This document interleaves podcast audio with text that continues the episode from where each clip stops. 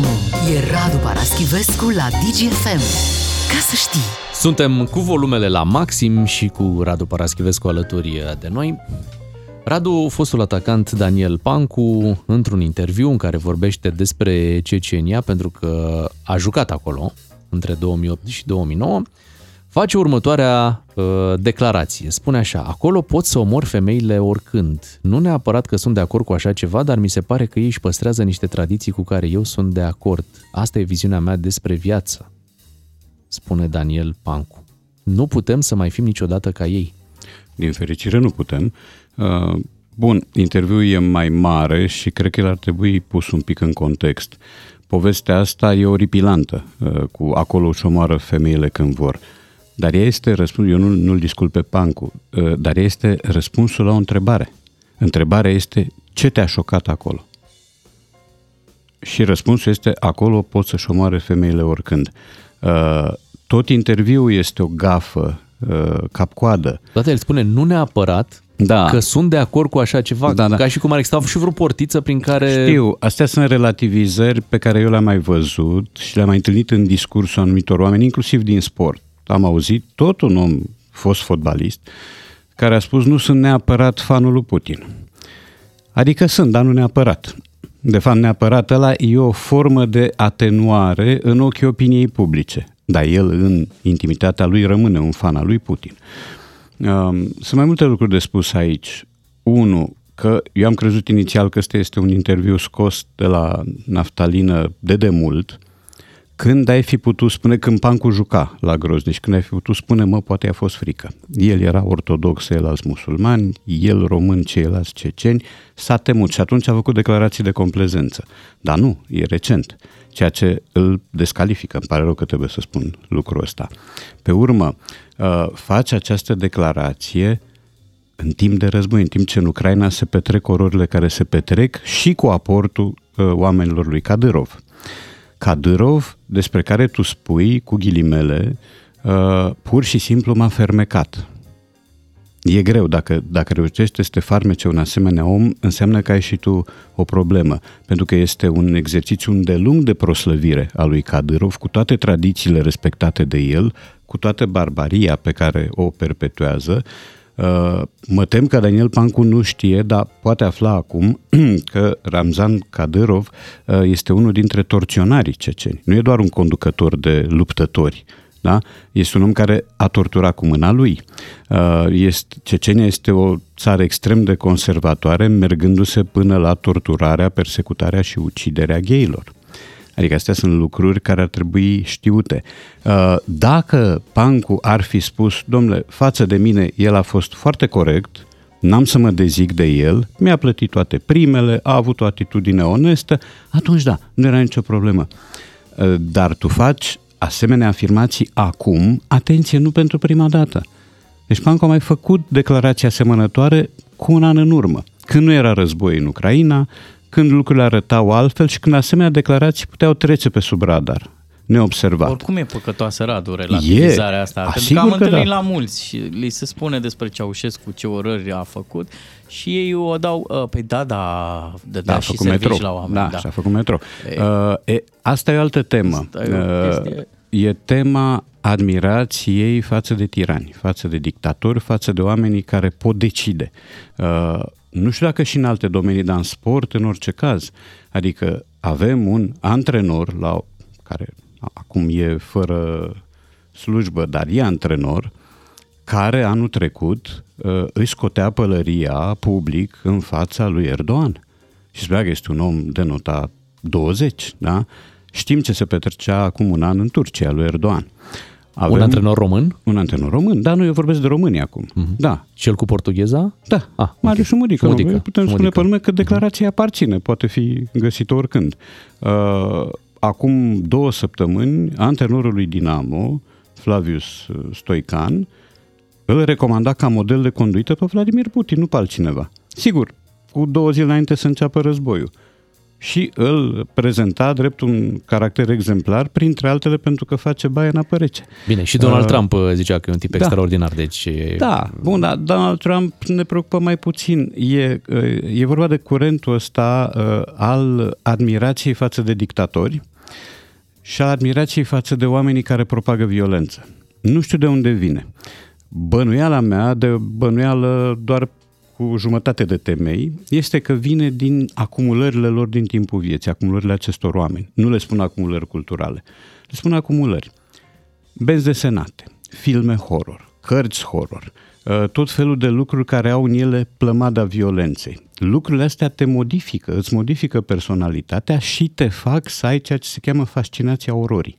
Oamenii ăștia sunt cutreierați de așa ceva, nu în permanență, dar au nu doar înțelegere, au manifestă adulație pentru oameni care pot decide peste, pot decide soarta altor oameni. Deci e o declarație corigentă cap-coadă, povestea cu femeile, nu mai vorbesc, este ceva la, lim- la limita evului mediu. Dar te-a surprins, având în vedere că totuși Daniel Pancu a acceptat să joace în Cecenia, nu e, nu e decizie da. ușoară, mă gândesc, pentru un jucător, nu? Știi să... de ce m-a surprins? M-a surprins pentru că era acces și la lacrimă. El poate și să plângă, el poate să facă și gesturi frumoase, a și făcut. De asta mă surprinde. A cunoscut și Occidentul. Mie mi-e greu să cred că prefer Cecenia în locul Italiei. Mi-e greu să cred când tu spui, da, de fapt, probabil că asta e convingerea lui. Uh, dintre toți liderii pe care i-am întâlnit, Kadyrov m-a impresionat cel mai mult. M-a fermecat, da? M-a fermecat. Uh, fascinația ororii. Repet, toată lumea a scos în prim plan povestea cu acolo poți să omori femeile oricând, care decupată sună oribil, ea e oribilă oricum, dar scoasă din context adaugă un plus de, de revoltă. Însă aici, repet, este un răspuns la o întrebare. Întrebarea, eu am citit tot interviul uh-huh. încă o dată înainte să vin aici și de, întrebarea era, uh, te-a șocat ceva sau ce te-a șocat acolo?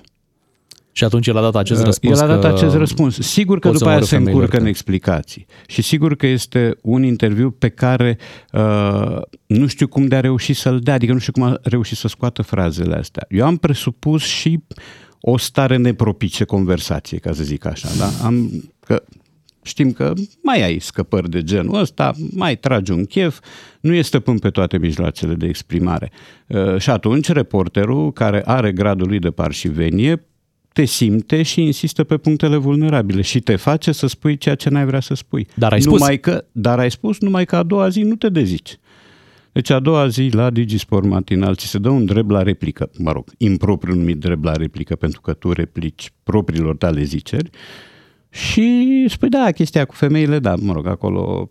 Dar în rest, e ok. Adică eu sunt în continuare fermecat de Kadyrov, care a torturat cu mâna lui. Sunt în continuare fermecat de conservatorismul cecen care uh, îndeamnă la căsăpirea geilor. Sunt în continuare fermecat de lumea barbariei și de lumea ororii. Asta acum când se petrec orori, nu altceva, și când Kadyrov cu oamenii lui contribuie direct, adică sunt agenții violenței. Uite, spuneai uh, de Flaviu Stoican și uh, modelul Putin, dar sunt, da. sunt, sunt, sunt, mulți, sunt mulți care îl găsesc pe Putin drept un model, chiar și acum în vremurile astea. Cum, uh, cum îți explici că sunt oameni care se uită la Vladimir Putin și zic, da, da. uite, așa trebuie să fie un conducător hotărât? Da, sunt oameni care, neputând fi ei dominanți, își asigură spiritul dominator prin alții, prin raportare. Da? Ei nu cred că îl cunosc personal pe Putin dar văd în el pe cineva care decide de foarte sus cu mijloace brutale. Ori asta îi fascinează, ar vrea și ei. Mă gândesc că e o explicație, pentru că altfel, dacă ești în toate mințile și știi și un pic de istorie, nu te grăbești să-l, să-l adori sau măcar să-l respecti pe, pe Vladimir Putin. Dar de multe ori resorturile noastre interne funcționează straniu, adică lăudăm ceea ce nu putem avea. Am vrea și noi să fim așa. Am vrea și noi să decidem să fim mici Dumnezei locali sau regionali, să decidem soarta milioane de oameni. Dar nu putem și atunci îl admirăm pe cel care poate, fără să ne gândim cum face acela lucrurile respective, uh, câtă violență pune în joc, câtă ură, câtă nedreptate, ce pagube provoacă, nu ne mai interesează. La fel cu fascinația pentru Ceaușescu, la fel cu fascinația pentru Stalin. Există oameni, uh, așa numiți idioți utili, ca așa li se spune, care și astăzi au fascinația pentru Stalin. Domne, ăla bărbat a omorât zeci de milioane. Uite, eu nu pot să omor să tai o găină. Dar ăla a căsăpit, a înfometat Ucraina. I-a făcut pe ucraineni să se mănânce unii pe alții la propriu. A instituit canibalismul în Ucraina pe timpul uh, foametei de acolo. Da? Ăla bărbat. Deci funcționează straniu, pervers, complicat, asemenea mecanisme interne pe care câteodată bănuiesc, sau de cele mai multe ori bănuiesc că nu poți să le controlezi. Apropo de control, uh, Rusia încearcă să controleze cât mai bine presa și avem uh, exemplu unei publicații care își întreabă cititorii ce ar trebui să facă în această situație. Uh, să oprească ziarul, refuzând să perpetueze ficțiunea care este uh, diseminată de stat sau să continue să publice în condițiile impuse de administrație. Am văzut asta pe canalul de Telegram al celor uh-huh. de la Casa Jurnalistului, uh-huh. Novaia Gazeta. Novaia Gazeta, da. Da, era în această situație absolut dramatică. Această dilemă. Da. Pa. Ce bine că nu sunt ziarist. Uh, cred că aș alege varianta de a continua. Esopic. Ce înseamnă esopic? Înseamnă într-un limbaj cifrat pe care încet, încet publicul uh, care e isteț, publicul care nu e isteț e pierdut, asta e. Dar publicul care are acces la uh, substrat uh, să poată deduce informația corectă. Pentru că altfel dacă renunți, sigur, reflexul prim este să spui, domne, în cazul ăsta închide, ăsta nu mai e adevăr. Uh, și noi nu vrem să răspândim minciuna, nu vrem să fim complicii unui regim odios.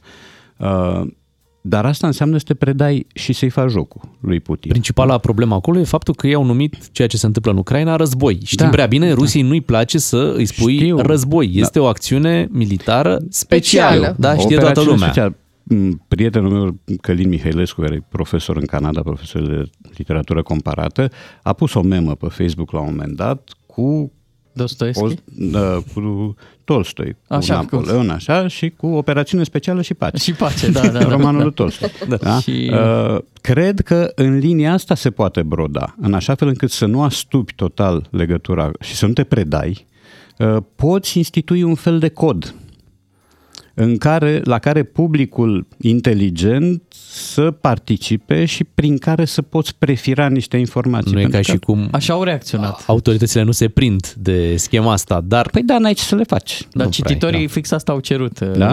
În nu, nu știu, marea lor majoritate au zis ceva de genul voi continuați să scrieți că noi vom ști să citim. Așa, da, asta e, cred, din punctul meu de vedere, asta e soluția. Nu știu dacă e soluția bună, dar eu așa aș fi făcut. Înainte de 89 aveam în România așa ceva, o publicație, ceva care să transmită publicații codat cumva... Nu, publicații nu circulau cărți în samizdat, circulau subteranii, nu apăreau pe piață. Uh, publicații mai puțin, spre deloc, din ce țin eu minte.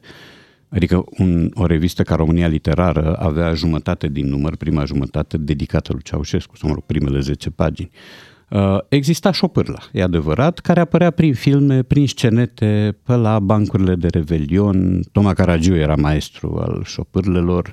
Mai existau și prin filme din când în când, dar uh, strecurate atent ca să nu, să nu se sesizeze cenzura. A existat și o carte, eu țin minte și am dat-o mereu exemplu de adormire a cenzurii, nu știu dacă voită sau nu, un roman care se chema Calpuzani, scris de Silviu Angelescu, fost profesor la, la română, uh, unde era descrisă viața în București uh, sub uh, Nicolae Mavrogheni, deci pe vremea fanarioților, iar Nicolae Mavrogheni era Ceaușescu. cu tot cu demontatul cișmelelor, că avusese la un moment dat mania asta, cu toate figurile, cu tot schimonosirea orașului, dărâmarea de locuințe, dar tot era povestit într-un limbaj de cronică, foarte frumos, arhaizant uh, și nici până azi nu-mi dau seama, n-am aflat dacă cenzura uh, a fost proastă sau a vrut să fie proastă. Cartea aia a apărut, a trecut, la cartea românească prin anii 80 cândva. Da, da. Se putea cumpăra. Uh-huh. Cu Radu Paraschivescu rămânem și după 9 și jumătate vin imediat știrile la DGFM. Make Love Not War, Jason Derulo la DGFM, 9 și 41 de minute și expresia pe care ne-a adus-o Radu, tot cu războiul are de a face. Care este expresia, de aceea, Radu? De aceea am și adus-o. În timp de război, muzele tac. Uh, este un citat din Cicero, din Promilone, așa se cheamă lucrarea, um, și sensul este că în momentul când ai de-a face cu așa ceva, cu vâlvătaie de asta, cu un conflict, artele, muzica inclusiv, trec în plan secund, nu mai au căutare, vocile nu se mai aud pentru că sunt astupate de zgomotul războiului. Inițial însă, deci asta e forma cunoscută a uh, citatului din Cicero. Inițial însă, uh, forma uh, cu care a apărut nu a fost inter arma silent muze, ci inter arma silent leges.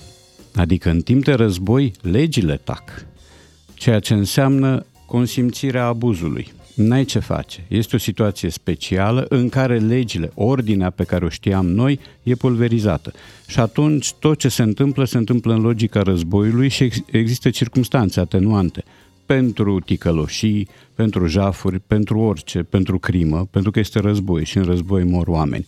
Însă a fost o explicație, deși logică, nepopulară și atunci a apărut această variantă edulcorată, interarma silent muze, care e o uh, afirmație mai degrabă poetică.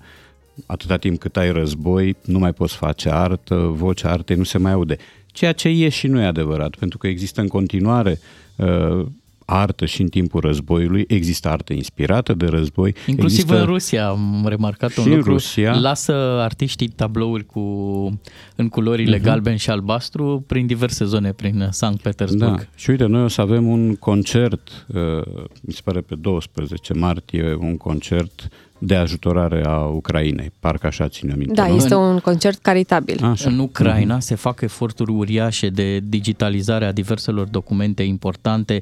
Uh, muzeele încearcă, mm, sunt și ele disperate să-și pună la adăpost operele de artă. E adevărată dramă ce se întâmplă uh-huh. cu, cu monumentele și cu, cu muzeele de acolo din, din Ucraina și chiar aveau. Da, o... Da, nu știu, e, e o situație care te, te lasă... Și am mai remarcat un lucru, la un atelier de ăsta unde lucrau de obicei pictori, designeri, uh, se leagă acum diverse fâșii din diverse materiale pentru a face camuflaj pentru armata ucrainiană. Designerii uh, vin din timpul lor liber și fac acum voluntariat și leagă batistuțe, baticuri în culorile astea gri, maroniu și pe dimensiunile comandate de armata ucrainiană ei fac așa ca niște pânze de camuflaj. Vedem și în, și în Rusia artiști uh, care fac un pas în spate, spun că sunt împotriva da. războiului, te și gândești care va fi soarta lor după un astfel de demers mm-hmm. public? Sunt oameni care fac și pasul în față, da? Uh, declarându-se vociferant chiar de partea lui Vladimir Putin, Evgeni Plușenko, de pildă, care e un patinator celebru, a chemat Rusia la luptă împotriva celor de dincolo. Uh, doamna colonel Svetlana Horkina, o mare frumusețe, fostă mare campioană la gimnastică, este evident în, uh, de partea lui Putin fiind în armata Rusiei. Deci există și așa și așa. Uh, da, nu-i fericesc pe cei care protestează acum împotriva lui Putin, fiind și cunoscuți, pentru că ei riscă mai mult decât ceilalți, decât anonimii, nu-i fericesc, dar îi admir. Deci simplu fapt că au acces disponibil și că riscă atât de mult uh, îți trezește admirație. Așa este. 9 și 45 de minute, imediat tradus propunem să facem și o analiză a prestației politicienilor de aici din, uh, din România și președintele a făcut diverse lucruri în acest uh, weekend și premierul Ciucă a avut niște vizite. Hai să vorbim și despre ce fac ai noștri în această perioadă. Sunteți cu matinalul DGFM, doi matinal și jumătate. Radu, hai să vorbim puțin și despre ce fac conducătorii noștri. În aceste zile primim aceste asigurări continuu. Suntem uh, țară membră NATO, membra Uniunii Europene. Practic orice politician așa și începe discursul. Mm-hmm. Da. Și e firesc. Da, da, e clar că asta, asta spui într-o astfel de situație. L-am văzut pe președinte făcând o vizită în Vama Siret și așa a apărut o fotografie de acolo îmbrățișând uh, un copil și uh, mulți au remarcat că președintele avea mănuși, de parcă ar fi fost vreo problemă. Era frig. Era, Iarnă, Era totuși. frig. Era Iarnă, singur da. cu mănuși. Era singurul cu mănuși, dar și ceilalți au fost probabil și luați prin surprindere. Era singurul președinte. Oh, oh, oh, oh, oh, da. Și președintele de obicei acționează cu, cu mănuși, nu acționează Bine, și Depinde cum îl completează, cheamă. cu grijă, Da. cu grijă, nu, dar da. și completează tabloul sensibilității, adică și luând în brațe pe cineva, Mhm. uh-huh. având și mănuși, deci practic arată că e un pic vulnerabil, că are sentimente, că friguțul îi poate pătrunde, știi că aici la unghiuță dacă... Câteodată. Oh, pic. doamne! Nu, dar trebuie să L-ai ai- disecat pe omul ăsta în fel și chip. Nu, nu, a, v- așa vi s-a părut. Ok, nu, nu, îmi cer scuze, da. Foarte bune mănușile, arătau superb, un negru. Hai să-l ascultăm pe Radu. Da, Radu, Băi, ție, mare ți s-a lucru părut n-am, normal cu N-am mănușile? de sau? spus. Uh, Cred că, indiferent ce ar face politicienii, ei ar fi criticați. Uh, Claus Iohannis a fost criticat pentru că a apărut atât de târziu la vamă. Dacă ar fi ajuns la vamă, oricare ar fi fost ea în prima zi, ar fi spus, ia uite-l cum se repede să acumuleze popularitate, deși nu mai are pentru ce, pentru că el al treilea mandat nu-l mai are. Um, Prin urmare, da, i s-a reproșat uh, lentoarea, ceea ce este un reproș de două mandate, că nu s-a mișcat repede de tot, că a stat prea mult. I- A fost pus în contrast cu uh, președintele Moldovei, cu Maia Sandu, și aici Claus Iohannis pierde cam pe la toate criteriile, uh, pentru că discursurile Maia Sandu au fost ferme, limpezi, uh, și la obiect, pe când de aici, de la Cotroceni, mesajul a fost mai degrabă liric și ticăit așa și venit cu un decalaj Sunt și destul de situații mare. diferite. Moldova are o problemă Da. reală, Oh, sigur că nefiind da. nici Sigur în că da. Europeană, nici în NATO, pe când Da, aici da. lucrurile sunt mai calme puțin. E adevărat. Uh, Pe de altă parte, da, dacă faci un asemenea gest de sensibilitate, arăți că ești om. Nu cred că a făcut-o pentru mm, popularitate, pentru trofee, pentru altceva. Pur și simplu, cred că ăsta era gestul de făcut. Că a avut sau nu mănuși, bă, ok, asta e deja ceva de coloratură. Acum eu nu mă apuc să-l laud pe Claus Iohannis, mai degrabă că mai cu seamă că să știe ce raporturi am cu instituția prezidențială. Uh, De partea cealaltă, Nicolae Ciucă uh, are un mesaj care e mult mai ascultat, ar trebui să fie mult mai ascultat decât cel al președintelui, pentru că avem de-a face cu un militar de carieră în vreme de război. Ori mesajul pe care l-am auzit și aseară uh, a fost un mesaj de liniștire a populației, ceea ce iarăși e firesc. Uh, Pentru că panica se distribuie, se răspândește foarte ușor. Știm cu toții oameni care discută deja și fac planuri despre locul în care ar vrea să plece. România nefiind amenințată. Nu, Dar chiar, ei ar, se chiar simt. ar trebui să fim Dar ei liniștiți, se adică, simt. Păi uite, asta spun. dacă ne uităm la faptul că am avut timp să punem plăcile alea de USB, deci dacă a fost timp pentru așa ceva, eu zic să stăm naibii liniștiți că e ok, e bine. Da, Că- uh, însă nu po- e greu să scoți frica din om. Ei? Adică Da. frica e ceva Da, da, dar cum nu și, se poate mai firesc. și căciuleala. Și căciuleala, da. Pe de altă Uh, parte, eu- sunt înțeles și oamenii pentru că vezi că se vorbește mult de o consolidare, nu a flancului Da, estic da, al da, alianței da. și oamenii își fac și planul lor în caz Evident, de da. na, orice. Însă, în momentul în care ești uh, demnitar, într-o asemenea situație, într-o situație de criză, mesajul pe care trebuie să-l dai este un mesaj de liniștire, în primul rând. Nu de adormire, nu de amorțeală. Asta nu. Uh, Dar, da, ce a spus premierul Ciucă este riguros exact. Adică, în momentul ăsta, cel puțin, dacă uh, nu cumva de la Kremlin încolo încep să apară undele a ceva ce depășește nebunia, uh, tu ești în siguranță. Uh, Că există amenințări, că Vladimir Putin invocă noțiunea de cobeligeranță pentru uh, vecinii care sunt în NATO și care ar putea să facă mișcări de tipul spațiu aerian, uh, blocadă și lucruri de genul ăsta, astea sunt uh, forme de retorică agresivă cum Kremlinul a difuzat de, de decenii încoace. Dar, în general, reacția politicienilor, mai ales a premierului, este reacția de așteptat în o asemenea situație. Deci n-ai, acum, dacă vrei să cauți pe tensoare, le găsești. Dar cred că nu e momentul să căutăm pe tensoare. Crezi că suferă ceilalți politicieni care, iată, nu mai apar, nu mai există loc, abia, abia îl vedem pe președinte, abia îl vedem pe primul ministru, ceilalți op- op- opoziția nici nu se mai uh, vede în, uh, în perioada asta. Nu, dar uh, nu cred că suferă și dacă li s-ar da timp sau spațiu de antenă, cred că mesajul lor ar fi asemănător. Adică nu văd pe cineva care să vină acum și să dea un, un mesaj care să contrazică flagrant mesajul premierului, pentru că n-ar avea nicio noimă.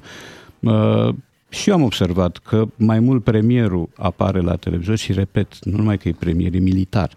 Uh, în situații de astea trebuie să recurgi la specialiști. Și atunci când vorbești despre boli, despre festivaluri, despre târguri de carte, despre orice, stai de vorbă cu cei care teoretic cel puțin se pricep și abia apoi cu diletanții ăștia ca noi, ca să zic așa. Uh-huh.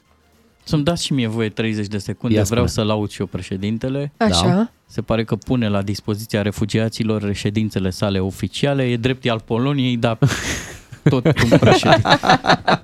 Bravo. Așa da. Să nu Așa. mai ziceți că n-am lăudat președintele. Da? Câte, câte Aș, reședințe uh, oficiale are Nu, nu președintele? contează. Mai mult de șase sau? Nu știu.